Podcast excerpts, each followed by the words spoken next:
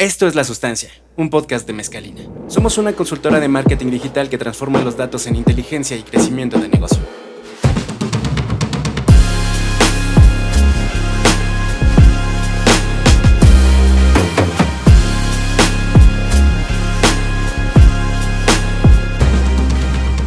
Hola amigos de La Sustancia, ¿qué tal? Buenos días, buenas tardes, buenas noches a la hora que nos estén escuchando. Bienvenidos a un episodio más de La Sustancia, un podcast de Mezcalina.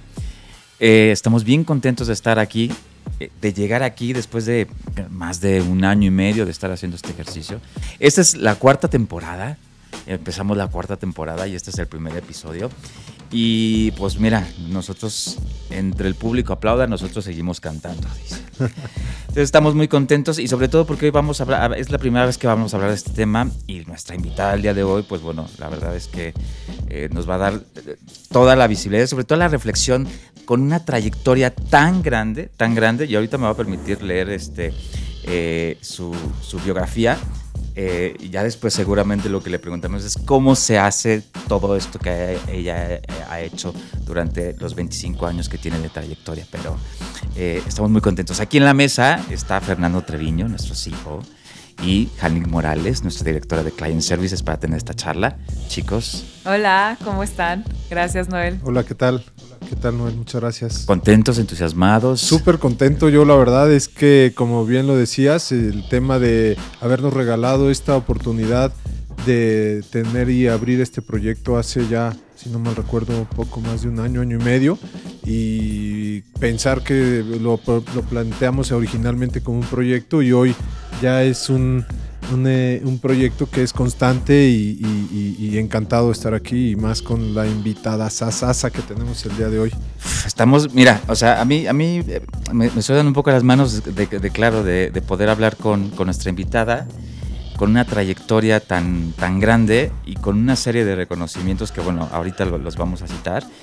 Eh, empezar esta cuarta temporada eh, así, pues bueno, eh, contentos, satisfechos y muy orgullosos. Y tras bambalinas platicamos de, esta idea de la divulgación y, nos gusta mucho que la sustancia se ha convertido en un vehículo para conversar de ciertos temas. Este, eh, yo creo que de las cosas que nos ha dejado los últimos años es de compartir el conocimiento, ¿no?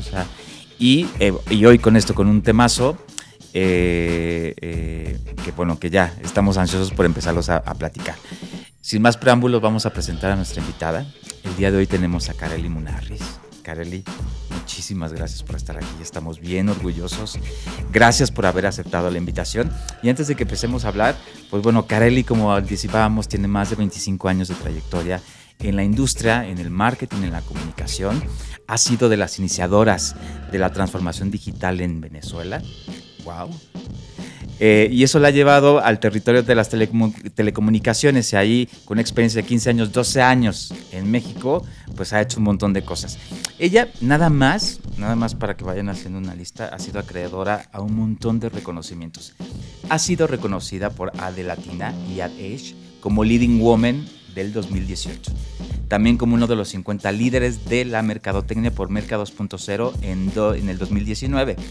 Ha estado presente en el ranking de los responsables de marketing más admirados según el estudio de Scopen del 2019, 2021 y 2023. Ha sido finalista en los premios Marketers Latam de 2019 y 2023 en la categoría de Marketer Trayectoria profesional y recientemente fue reconocida por AdWeek en los premios de Future is Female y acaba de obtener una mención en Monstruos de la Mercadotecnia en Huella Positiva, donde se reconocen estrategias innovadoras para traer temas de diversidad e inclusión. ¡Wow! Gracias por esa presentación. ¿Cómo se hace todo esto? Cuéntanos. Bueno, primero, ante todo, gracias por la invitación. La verdad es, es un honor y súper gusto estar aquí con ustedes hoy. ¿Y mm, cómo se hace esto? Yo te diría que se hace con, con pasión y con persistencia, ¿no? Eh, creo que soy una apasionada de las comunicaciones. Siempre he dicho que es algo que llevo en el ADN. Yo creo que si muero y vuelvo a nacer, seguramente vuelva a estudiar comunicaciones y a desarrollarme en esta área, en paralelo a mis otros intereses, porque siempre he dicho que si que si yo en otra vida nazco en México, seguramente voy a ser una artesana textilera. Y a lo mejor nazco en Oaxaca y todo eso. Entonces, o vestuarista de cine, ese tipo de cosas me encantan. Pero pues yo creo que mm, nuestra profesión es una profesión que requiere de mucha pasión y sin duda de, de mucha persistencia. Es una palabra, yo siempre he dicho que esa es como mi palabra de vida, ¿no? Persistencia. Y definitivamente estamos ante un momento eh, en el que tenemos que tener la mente abierta y mantenernos en ese espíritu de no dejar nunca de aprender, de seguir curiosos y de seguir aprendiendo. Y justo creo que estamos en un gran momento como profesionales de marketing y la publicidad en ese sentido. Entonces yo creo que las carreras se hacen queriéndolas con pasión y con persistencia. Y bueno, lo has dicho también hace rato que llegaste y platicamos, la curiosidad es fundamental, ¿no? Saber que hay más allá de lo que vamos descubriendo es una fuente inagotable de, estar buscando cosas, ¿no? El nunca perder la curiosidad e inclusive eso que te lleva a otras, eh, a otras ramas, a otras pasiones, que finalmente pues nos forman este, por quienes somos, ¿no? Totalmente, y, hoy día tenemos muchísimas herramientas. Lo decía ayer, eh, en, estábamos ayer en, en los premios EFIS y lo decía Efraín Mendicuti, es increíble como hoy tenemos la posibilidad de reinventarnos cada día. O sea, ni siquiera es como esos momentos que tú dices, bueno, tuve estas fases de vida y ahora me voy a reinventar y voy, a empezar una nueva faceta de vida. Es que es tanta la información y tantas las posibilidades de acceso y aprendizaje que tienes capacidad de invertirte diario, si lo quisieras. ¿no? Claro, y desaprender luego, ¿no? desaprender para aprender cosas nuevas. Claro, que la pandemia de las cosas que nos ha dejado es que un día no podemos saber absolutamente nada, ¿no? Y tenemos que aprender, ¿no? Para el día siguiente. y romper paradigmas, que creo que justo estamos en un momento en eso de, romper tantas creencias arraigadas y, y más bien ver el mundo abierto a posibilidades. Porque la realidad nos confronta, la tecnología nos confronta, ya vamos a ver, ¿no? O sea, eh, y, el día a día nos confronta, ¿no? Nos confronta con todas sus ambigüedades, nos confronta con todos sus cambios, ¿no? Otra vez la pandemia nos ha confrontado y viene un montón de cosas que nos van a confrontar y solamente teniendo esta apertura, teniendo esta curiosidad, vamos a poder... Sí, brincar esos obstáculos y hacernos más grandes y, poderosos, si se quiere, en, el camino. Pues en nombre de esa curiosidad, eh, eh, hoy vamos a hablar, eh, anticipábamos un tema, es la primera vez que lo vamos a hablar desde la sustancia, pero es un tema que claro que usted está en la conversación de, muchas de las mesas eh, de nuestros colegas, de las marcas, de la industria y es la inteligencia artificial como herramienta para la construcción de marcas vaya tema, ¿no? Yo creo que vamos a necesitar una temporada completa para poder hablar. Sobre todo también hoy te decíamos desde diferentes perspectivas. Hay eh, perspectivas, ahora lo hablaremos, desde el marketing y la comunicación, pero también hay una perspectiva existencialista de lo que la inteligencia artificial eh, eh, va a ser en los próximos años. Sobre todo ahora que estamos terminando un año que nos puede ayudar a hacer como este recap de lo que ha sido, de los aprendizajes que hemos tenido y cómo estamos dispuestos a afrontar un 2024 y qué deseamos de un próximo año, ¿no? Entonces, ese es el tema. Entonces, eh, los que nos están escuchando, aprovechense el cinturón porque vamos a tener unos, unos minutitos de grandes reflexiones. Seguramente nos quedaremos con muchas más. Y, pues bueno, eso también nos puede ayudar a hacer una promesa de que Kareli regrese a la sustancia. Seguro, aquí estaré cada vez que me inviten. Buenísimo. Eh, entonces, empecemos con, con dónde estamos parados hoy. O sea, hoy, ¿cuál es la realidad de la inteligencia artificial? Escuchamos en muchos medios, eh, escuchamos muchas perspectivas, pero hoy, hoy, hoy, hoy, ¿dónde estamos? Y aquí empecemos con la conversación. Kareli, ¿dónde sientes que estamos hoy en temas de inteligencia artificial? Creo que aún estamos entre la emoción y el miedo, ¿no?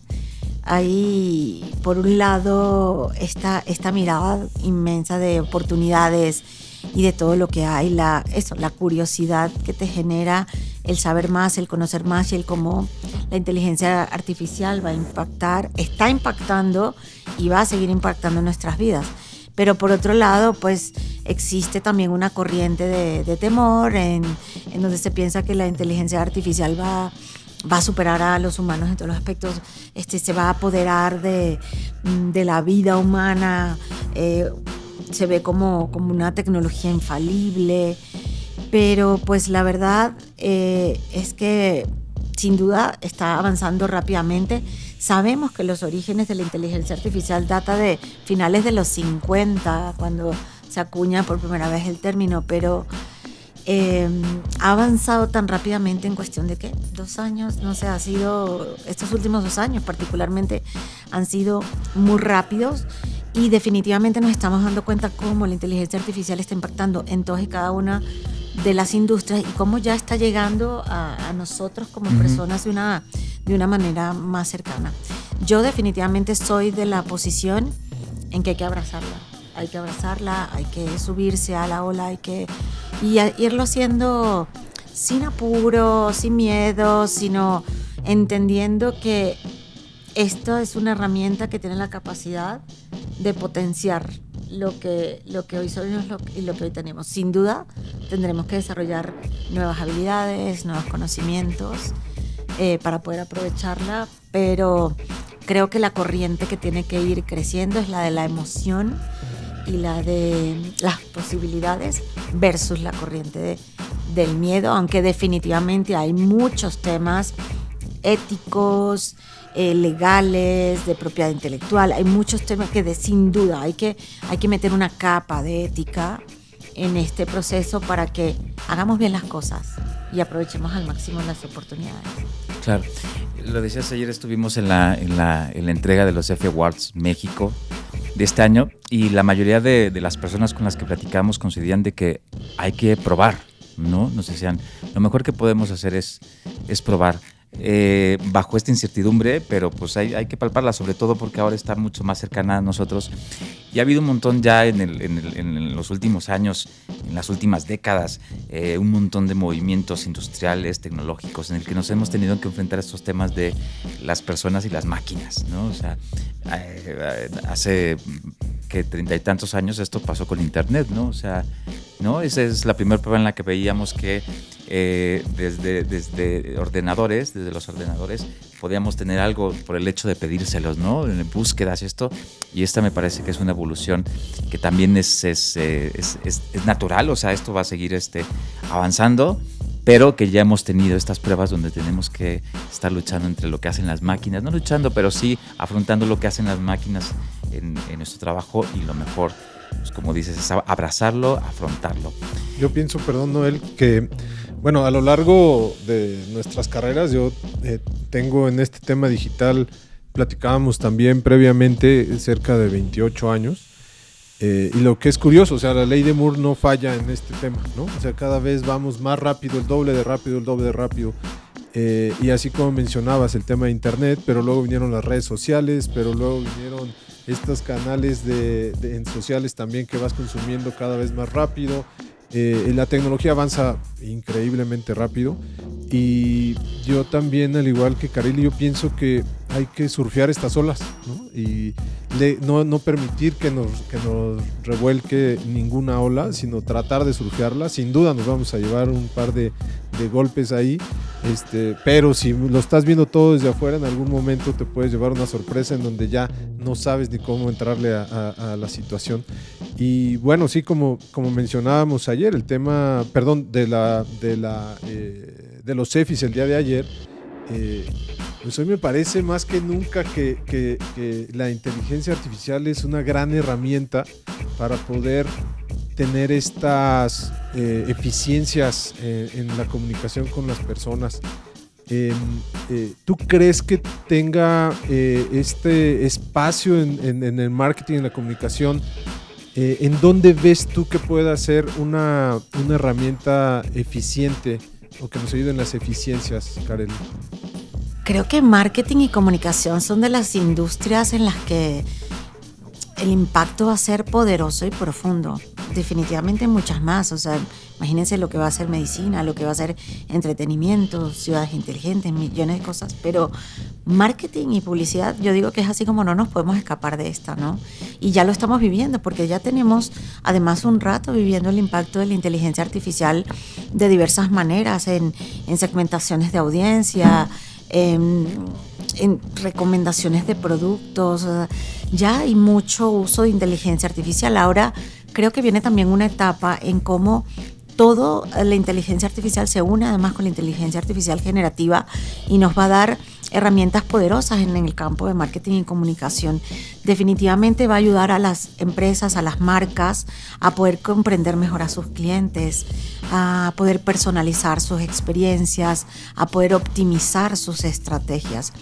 Em, y, y bueno, yo creo que aquí lo relevante va a ser cómo no nos perdemos en ese mar de data, sino cómo poder, eh, primero hay, hay, un tema de reskilling, cómo todos los, eh, nuestros equipos, nuestros colaboradores, las empresas, cómo empezamos a tener una, una idea de formación y de visión que nos permita prepararnos en esa visión de análisis de datos, que entonces nos permita llevar todo esto para, para utilizarlo vía hiperpersonalización, que es hacia lo que vamos a ir, eh, para poder utilizar esos datos con, con herramientas que nos permitan tener eh, segmentaciones mucho más avanzadas y, y conexiones, generar conexiones y diálogos mucho más avanzados, interacciones más profundas con los clientes. Definitivamente eso es algo que ya estamos viviéndolo de diversas maneras, pero creo que va a ser exponencial el crecimiento que, que sigue en estos meses y años venideros. Sí, totalmente contigo. Y fíjate que has dicho cosas que recientemente nosotros hemos puesto sobre la mesa en, en Mezcalina. Nosotros en Mezcalina somos expertos en la parte de, de Data Driven eh, Customer Experience. y algo que nos hemos enfrentado en muchas conversaciones hablando de inteligencia artificial es que por un lado están las personas como que les da miedo que vaya a suplir su trabajo. Eh, todo el mundo sabemos que una de las formas fáciles de comenzar a entrarle es genérame un copy, eh, hazme un arte, ¿no? Eso me parece que es algo, pero es muy superfluo y, si, lo, si te quedas ahí probablemente sí puedas eh, pues, sentir ciertas amenazas. Sin embargo, en todo este tema, yo lo, yo lo resumo en, en la empatía. Es decir, las marcas hoy, gracias a la inteligencia artificial, pueden ser mucho más empáticos con el consumidor, ¿no? Analizar los datos, analizar la experiencia, analizar el customer journey de todos y cada uno. Y ser pertinentes, que es tan importante, ¿no? Conectarte con esos usuarios de la manera de la mejor manera, cumpliendo sus expectativas en el momento en que es útil para esa persona verte como marca en cualquiera de los niveles del funnel. Y, definitivamente la inteligencia artificial nos debería estar dando eh, capacidades de potenciar el propio ingenio humano y, eh, y desarrollar desde ahí conexiones con las marcas y con las personas diferentes. O sea, definitivamente yo, yo creo mucho en que todo este, todo lo que está sucediendo, la Web3, todo mundo de metaverso, realidad aumentada, em, inteligencia artificial, inteligencia artificial generativa, definitivamente va a transformar la relación entre marcas y personas. Eh, lo relevante para nosotros como profesionales es eso, no es que el copy, tuve esas conversaciones con alguna copy, este, el ChatGPT no va a sustituir tu trabajo, porque tú siempre vas a ser quien le va a agregar cuál es ese tono y manera que también queremos.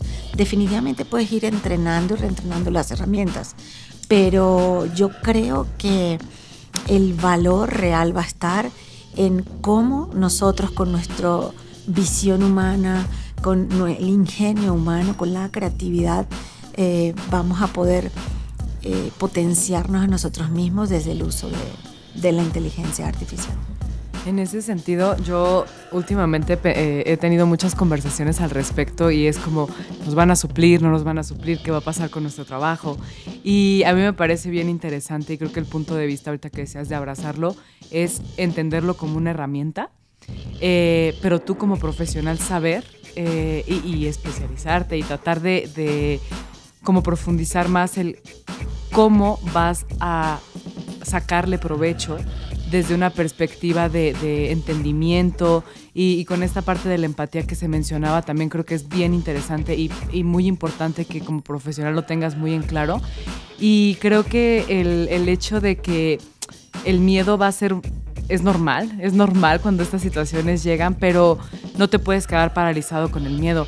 eh, me parece mucho esta perspectiva de hoy, a ver, es una realidad está sucediendo y está llegando y está integrándose y desde lo más simple como hacer un copy a cosas ya videos, ¿no? Que están generándose en la parte en, música, este, que las canciones que ahora los artistas están cantando, bueno, ya no son personas, es la inteligencia. Entonces todo este tipo de ejemplos y todo este tipo de situaciones están llegando y yo pienso que eh, formar a los equipos o formarte como profesional en este tipo de tecnologías te puede dar una ventaja eh, allá afuera, ¿no? Puedes empezar a tener ciertos, no sé, me imagino en algún momento el puesto que, sea de el head de inteligencia artificial en las empresas, eso va a pasar y, creo que va a haber una gran oportunidad de cómo aprovecharla. Sí, fíjate que estaba leyendo y hay un reporte de Gartner eh, que dice que para el 2025 las organizaciones que utilizan inteligencia artificial en funciones de marketing cambiarán el 75% de, de las operaciones de producción de su personal a actividades más estratégicas. Y ahí es donde hay que verlo como oportunidad. Es que a veces hoy día dedicas mucho tiempo al operativo y a un montón de, de talacha, como decimos acá, y, y resulta que vas a tener la posibilidad de descargar ese tipo de funciones y ser más espacio para la, para la estrategia, espacio para el pensamiento creativo.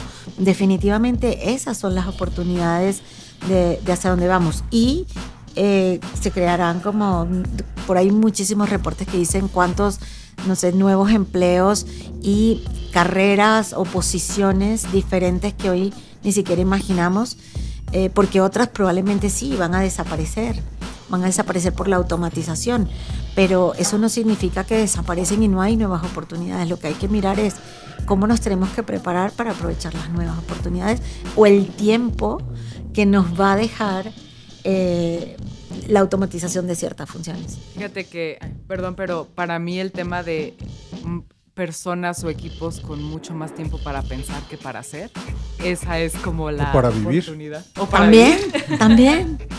Yo pienso que eh, a mí tengo un mantra que me gusta mucho que es eh, It's a great time to be alive.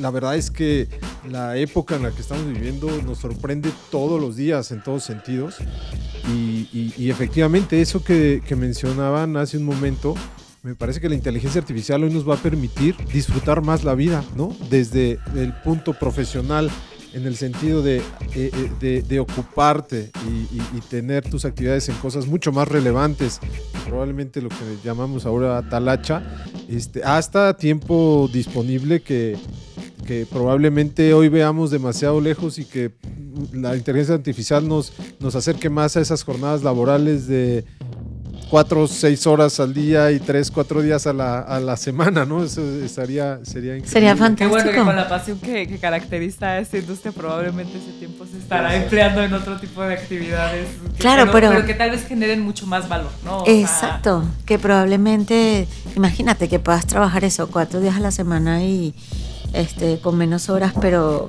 que puedes hacer desde el disfrute personal hasta prepararte, hasta leer más, porque a veces se te pasa la vida y dices, esta semana se me fue y estaba leyéndome un libro y no pude avanzar y, quería leerlo y de verdad no pude, esas cosas van pasando, ¿no? Entonces, eh, definitivamente eh, hay mucha más esperanza que, negatividad en este, en este proceso.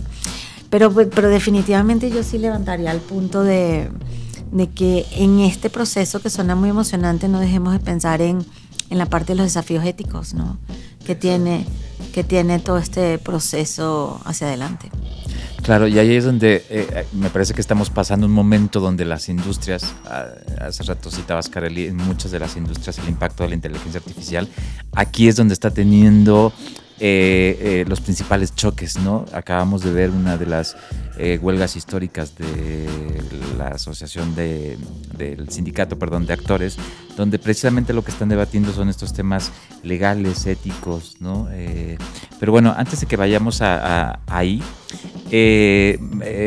toquemos todavía dentro de las organizaciones que hay, Kareli, tienes toda la experiencia. Y ahorita hablábamos de, será proporcional la velocidad con la que arropemos eh, la inteligencia artificial sea proporcional a la manera en la que aprendamos qué hacer con ella. Eh, pero ¿cuáles son las principales barreras dentro de las organizaciones para adaptar estas, estas tecnologías? Sí, y yo quisiera complementar esa pregunta porque por ahí iba yo a, hacer una observación, es ¿qué le recomendarías tú si estuvieras al frente de una organización? ¿Cuál sería el ABC de, para poder entrarle al toro por los, por los cuernos? Este, a ver, creo que las industrias, cada una en, su posición, y evidentemente las tech ya van más avanzadas en eso, versus, no sé, una industria de alimentos o farmacéutica. Eh, definitivamente es un reto porque hay todo un, bagaje tecnológico, un legacy tecnológico que ahora toca evolucionar y, y conectar. Entonces, definitivamente esos retos requieren conocimiento, expertise y también requieren mucho dinero. ¿no? Entonces, a mí me resultó interesante en estos días en Advertising Age, leí un artículo en el que decía que se estima que los grandes grupos de comunicaciones, hablaban de los primeros 10 grupos de comunicaciones por lo menos, deberían estar invirtiendo unos 50 millones de dólares en 2024 eh, para realizar alianzas y asociaciones que les permitan desarrollar soluciones de inteligencia artificial para sus clientes y para proveer servicios desde el mundo de comunicación, producción, o sea, con todas las implicaciones, creatividad, producción, eh, para relacionadas con, con, el tema de la inteligencia artificial. Entonces, cuando tú, tú escuchas esos, montos de inversión, definitivamente se sabe que esa va a ser una de las grandes barreras.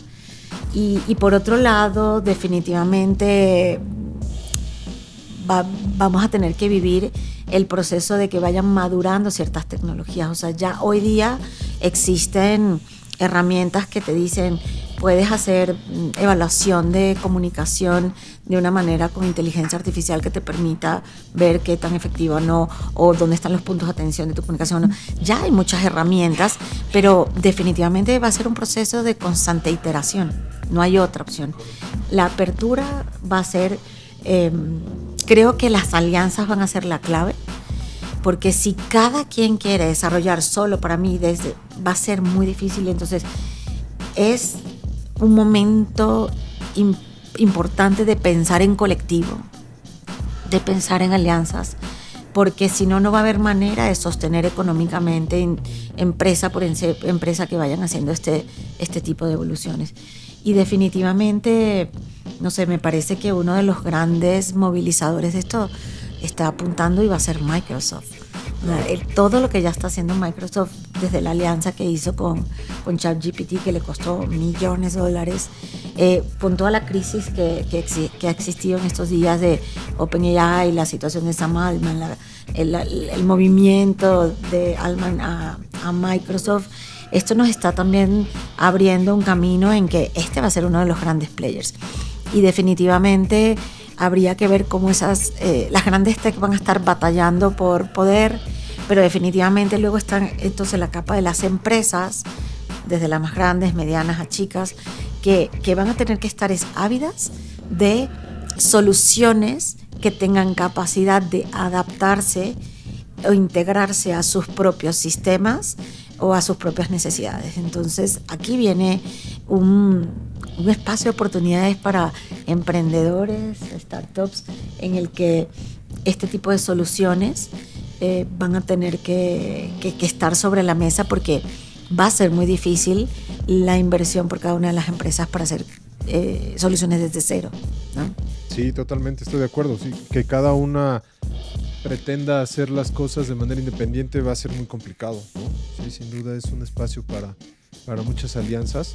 Eh, también creo este tema del emprendedurismo me encanta porque eh, también en los últimos años ha estado muy en boga. Eh, seguramente a ti te ha tocado también ver cómo las grandes empresas hacen scouting de pequeñas empresas que van surgiendo ¿no? de estas startups y cómo esto puede aportar al ecosistema e ir generando valor hacia, hacia pues, cada una de ellas, ¿no? Eso me parece muy interesante. Y también hace un momento hablábamos esto es dentro de las organizaciones, pero también es en cara al cliente, al consumidor, o sea, cómo la inteligencia artificial va a impactar en ese funnel. Y también me parece que por lo general prevalece mucho este sentimiento del, del, consumidor cuando existen momentos como estos de, ¿y ahora qué van a hacer las marcas conmigo? ¿no? O sea, y hay, hay, hay, hay, cierto temor de cómo la tecnología pues, puede poner en desventaja a ese consumidor. Pero tú decías cosas súper interesantes, Karel, al principio, donde eso también puede ser benéfico para la experiencia que viven los usuarios con las marcas. ¿no? ¿Cómo ves esto? ¿Cómo crees que se puede beneficiar el, el consumidor final con la adaptación de, de, la inteligencia artificial? Sí, definitivamente hay, hay que pasar por, por la visión de protección de datos y de respeto hacia hacia los datos de, de, los usuarios. Es decir, debe haber desde las marcas y empresas una mirada desde la ética y la transparencia para poder generar confianza en el proceso. Entonces, y la verdad siempre se ha dicho que la confianza es la, la, moneda de cambio en esta era digital. Entonces, hay que construir desde la confianza para poder realmente eh, tomar todas las oportunidades que inteligencia artificial nos, nos provee. Ahora, definitivamente ahí probablemente nos toque como marcas, empresas, pasar por un proceso también de, mmm, si se quiere, de evangelización, de educación, ¿cómo llamarlo? Porque definitivamente la, las posibilidades de hiperpersonalización que nos va a dar, la, nos está dando ya la inteligencia artificial, va a hacer que podamos generar conexiones, comunicación con esos usuarios que, que hagan que se sienta que es una marca que me conoce, sabe que necesito, sabe que quiero y me lo está entregando en el momento en que lo necesito lo que, y, y, y lo busco, lo quiero. Entonces, eh, hay personas que a veces se aterran un poco con esa, oye, estaba yo queriendo hacer un viaje a Japón y de pronto me empiezan a aparecer 8 millones de ofertas a Japón. Entonces me escuchan, no me escuchan, eh, el celular me escucha, me escucha la computadora, pero en la realidad toda esta, esta visión de automatización inteligente, eh, las posibilidades que hay de generar contenido por inteligencia artificial, de, de comunicación, eh, sabes, todo, todas las herramientas de, de DCO son tan poderosas y que son poderosas para que, eh, por ejemplo, a un usuario de una marca A no le esté mostrando una marca B.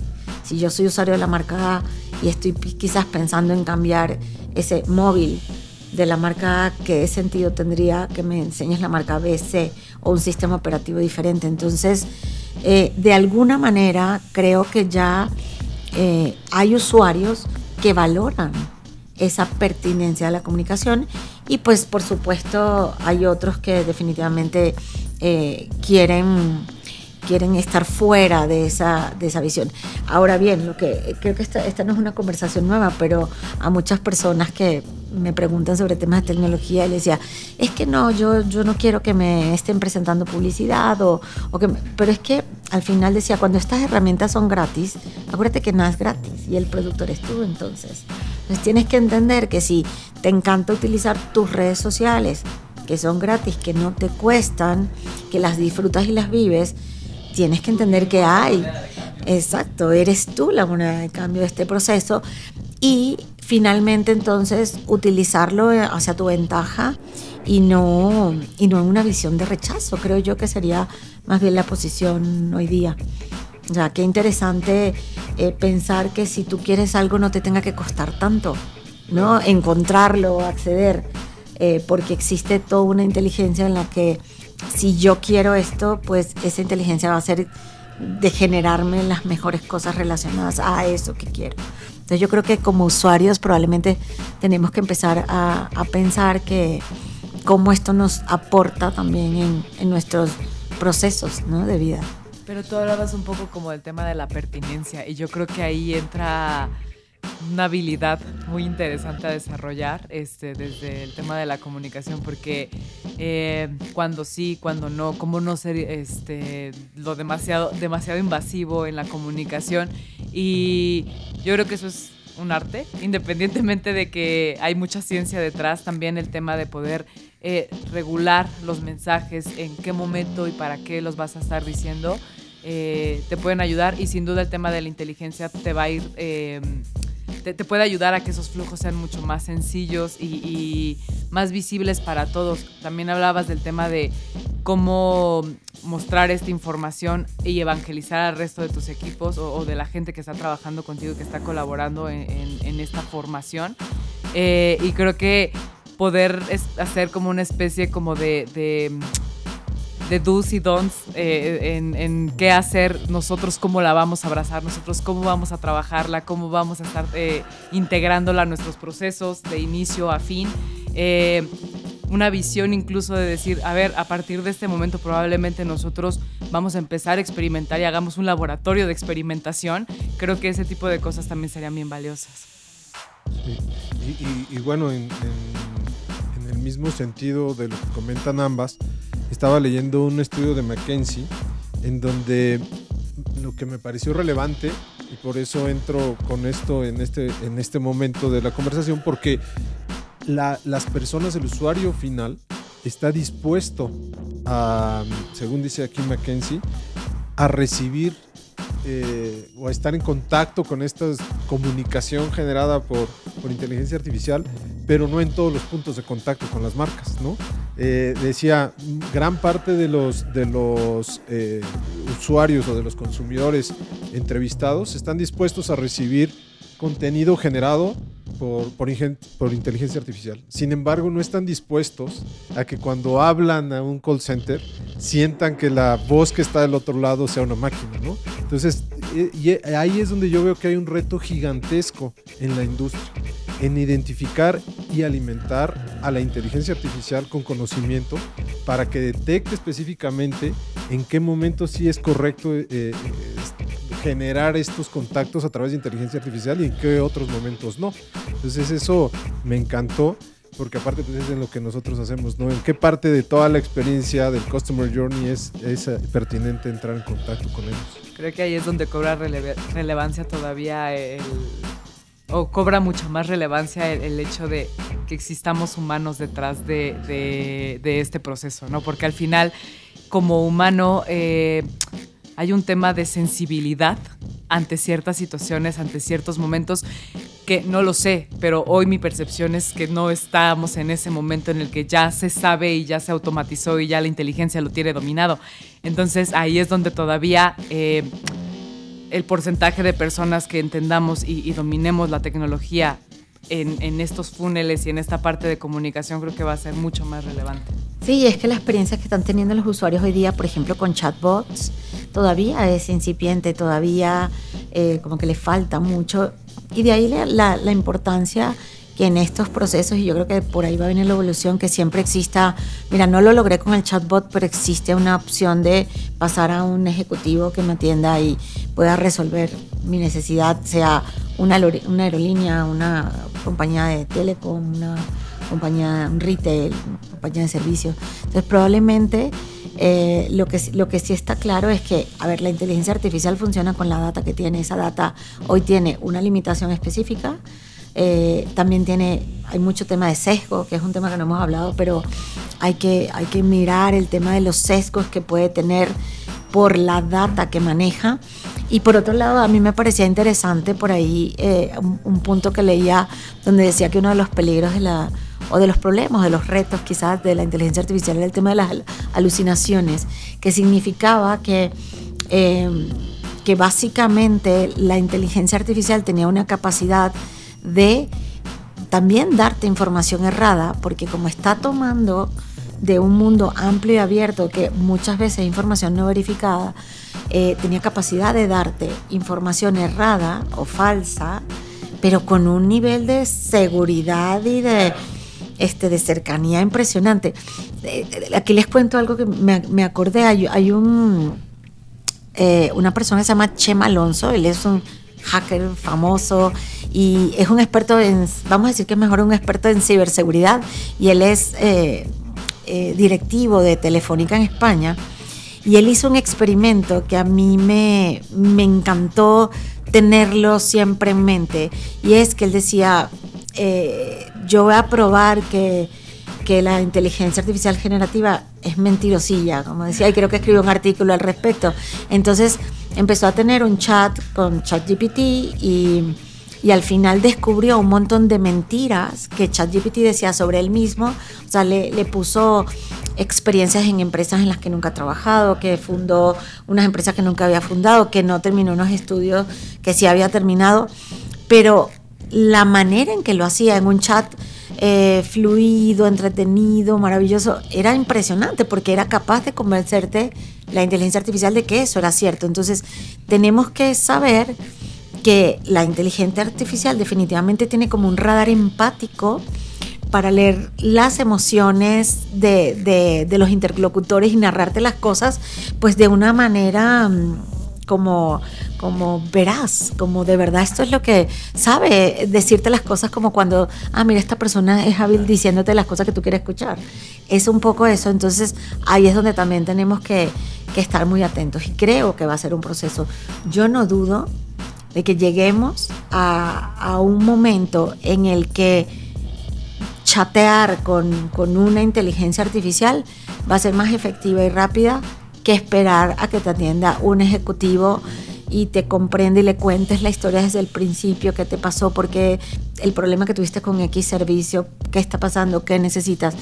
Solo que no estamos en ese momento, pero yo no dudo de que lleguemos ahí en algún momento. Sí, y, y creo que también ahí tenemos un reto como personas en, en afinar ese ojo, ¿no? Eh, la perspicacia. Eh, porque esto que mencionas es increíble que, que, sucede y lo hemos visto en imágenes, cuando hemos visto de repente a, a, Donald Trump en un meeting, en un riot en el centro de Nueva York, dices, cuando lo ves de primera instancia y piensas que puede ser cierto, lo reflexionas un poco y ya te das cuenta de que no. Sin embargo, eso es en una imagen, pero cuando ves un texto, cuando ves un, un tema de chat, eso va a requerir cierta... Más difícil, habilidad. exacto, porque es más difícil eh, decodificar, es cierto, no es cierto.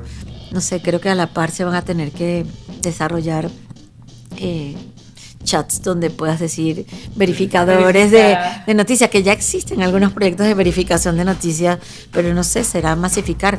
Y, y allá hay un, un, gran problema, porque entonces eh, podemos estar entrando en una era, una era más profunda de manipulación. ¿Hasta dónde eh, tienes capacidad de manipular eh, un pensamiento, una corriente política, social, de cualquier tipo. Eh, de verdad que tiene una gran, gran complejidad. Y fíjense que de todas las conversaciones que tenemos, como que mi cabeza siempre vuelve a todo esto y, va a ser responsabilidad de todos y cada uno, bueno, y definitivamente de gobiernos y las regulaciones que se establezcan, hay un prof, una profunda necesidad que esto sea con una mirada profunda de, buena ética y, de valores en el proceso, porque de, de, regulaciones, que, que, tenemos muchos temas con las regulaciones, porque particularmente Latinoamérica está, no está tan desarrollado a nivel, a nivel regulatorio. Yo entiendo de lo que he estado leyendo que en Latinoamérica pareciera que el país que está más avanzado en esta mirada de legislación sobre protección de datos, como con una mirada un poco ya más avanzada en, en la conectividad y en la visión de, de inteligencia artificial, es Colombia creo que le sigue Brasil, pero en, el, en, nuestro caso, México, nuestras regulaciones tienen data ya de 10 años y estamos en una necesidad, yo entiendo que eso es algo que se está trabajando, necesitamos una evolución que entienda mucho más todo el impacto de Internet y todo el impacto de, por ejemplo, ahora inteligencia artificial. Entonces, eh, definitivamente vamos a requerir el implementar lo que hagamos con políticas muy claras, con una visión de transparencia, tratando de ser claros. A, a mí me, me, preocupa mucho porque, de verdad, vamos a ser honestos, ¿quién se lee el, eh, las 800 las páginas? Las 800 páginas de contrato que te pone cualquier aplicación, página web, lo que sea, que además, como siempre, las escriben nuestros abogados que yo los abogados son maravillosos porque yo no sé cómo les enseñan a escribir tan complicado en la universidad. Entonces, Para que no me entiendan. entonces, nadie se lee las 800 páginas que trae y solamente dice sí acepto, estoy de acuerdo y, y seguimos. Y cuando, cuando estás diciendo, dando ese clic, definitivamente estás aceptando tal cantidad de condiciones que no. Pero lo importante es que estén ahí y que, y que por lo menos la gente sepa en qué se utilizan sus datos y para qué se pueden utilizar sus datos, ¿no? Entonces, eh, pues la verdad creo que ahí hay, hay, un gran reto. Ahí hay un gran reto y sobre todo porque siempre la tecnología avanza mucho más rápido que las legislaciones, ¿no? Todavía hay un montón de huecos legales en temas digitales y seguramente de las mayores controversias que vamos a tener en los próximos tiempos serán esto, lo de las, eh, legislaciones, los temas éticos, como decíamos, este año en una de las industrias eh, eh, más mediáticas, como la es la del entretenimiento, los temas éticos y legales, como el sindicato de actores de Hollywood, pues ha puesto de cabeza ciertas industrias y esto seguramente va a pasar. Sobre todo, tú lo decías al principio, con otras industrias, con la industria médica, con esto donde el tema de las personas y cómo se asocian con la inteligencia artificial tiene que ver inclusive con su propia identidad, con su propia seguridad, con esta recabación de datos, de información, que eso también tiene muchísimos años, ¿no? Dentro de cómo se manejan los marcos legales del uso de los, de los datos. Seguramente ahora con la representación de la inteligencia artificial será de las principales polémicas que vamos a tener en los próximos años. Total. Y hablamos de la experiencia del usuario y de cómo puede ser eh, mucho más receptivo, eh, pero también la inteligencia artificial ha llegado a las manos de todo tipo de personas, ¿no? O sea, ChatGPT está al alcance de nuestros de nuestros dedos. ¿Cuál es la mayor responsabilidad? Y esto me voy a salir un poco de, la industria, de la categoría, para hablar de la responsabilidad nosotros como usuarios de la inteligencia artificial. ¿Tenemos algún tipo de responsabilidad frente a ella? Eh, ¿Cómo abordar la tecnología? Eh, ¿cuál, es tu opinión como, como, como usuario? Yo creo que en la medida en que vayamos adoptando estas herramientas, que nos van a permitir em, automatizar procesos, este, aligerarnos ciertas cargas eh, de trabajo que, que, antes nos tomaba mucho tiempo y que ahora pudiéramos tener este apoyo. Yo creo que no podemos, como, como ciudadanos, como, como humanos, no podemos dejar de, de revisar y de tener en la mente la posibilidad de sesgo que exista en estos datos eh, y en estos algoritmos. Tenemos que saber que existen y ya se, se, ha hablado y hay, mucho, hay mucha lectura al respecto de todos los sesgos que ya se viven hoy en Internet. Hay algunos ejemplos de, estos experimentos sociales maravillosos donde si tú pones este, mujer mm, exitosa o hombre exitoso en Google, en Bing, y qué es lo que pasa y qué, qué imágenes aparecen normalmente. Entonces hay una tendencia a personas blancas, eh, mayoritariamente güeras, con cierta actitud que se, que, se denotan como con cierto nivel socioeconómico, al lado de un jet privado, al lado de un coche de estos eh, totalmente premium, en fin, entonces hay mucho sesgo en, en la data hoy día, entonces eh, tenemos que entender que esos sesgos se heredan y se, y se vienen a, así como tú decías, a nuestros dedos, yo le puedo preguntar a la inteligencia artificial generativa algo y tengo que tener conciencia de esa visión. Entonces, por eso estamos en un momento muy relevante en el que, en que las cosas no son copy-paste. Y especialmente no, no, me imagino lo que, lo que está haciendo para los padres en este momento criar niños en esta era, donde qué fácil sería que le digo a ChatGPT que me haga la tarea, el ensayo, el paper que tengo que entregar y lo hace. Pero entonces, tiene que existir un aspecto de, decir, yo puedo pedirle a ChatGPT, mira este artículo que me interesa, pero ahorita necesito tener las ideas principales, resúmelo. Pero tengo que saber que tengo una responsabilidad en leerme ese artículo completo, entender el resumen que me dio y aportar en ese proceso, porque, porque si no, ahí sí estamos permitiendo que, que que, la máquina haga todo por nosotros y que no exista el valor. Nunca la inteligencia artificial, o por lo menos hasta ahora, no tiene capacidad de tener eh, la visión ética, vamos a decir, o, cuál va a ser la consecuencia de, de, sus, de sus acciones, si se quiere. La inteligencia artificial carece de esa visión de, de, de valores, ¿no? De valores, de eso, de racio, Sí, y, es como otro tipo de raciocinio, pero nunca antes, eh, o, por lo menos hasta ahora, no, no podemos ver que tenga una capa, vamos a llamar, de valores y que diga, si yo hago o digo esto, puede tener esta consecuencia en esta persona, en esta situación, en este grupo. Entonces, esas son las, las cosas que deberíamos eh, tener conscientes y que, y que seamos entonces parte de las soluciones y no del problema que se ve ante todo ante todo esta, este proceso con la inteligencia artificial. Eso me encanta, Kareli. La verdad es que no lo había pensado yo honestamente de esa forma, pero me, creo que nuestra principal responsabilidad es hacernos responsables de, lo, de, de, las conclusiones que generemos a través del uso, no solamente de inteligencia artificial, sino de los medios, ¿no? Porque ahora yo como buen eh, este, personaje en esta industria, que soy muy apasionado, y, de repente me ando peleando en muchos grupos de WhatsApp, ¿no? Porque van di, este, difundiendo noticias que le dije, oye, les pregunto, oye, ¿lo has validado aunque sea una vez?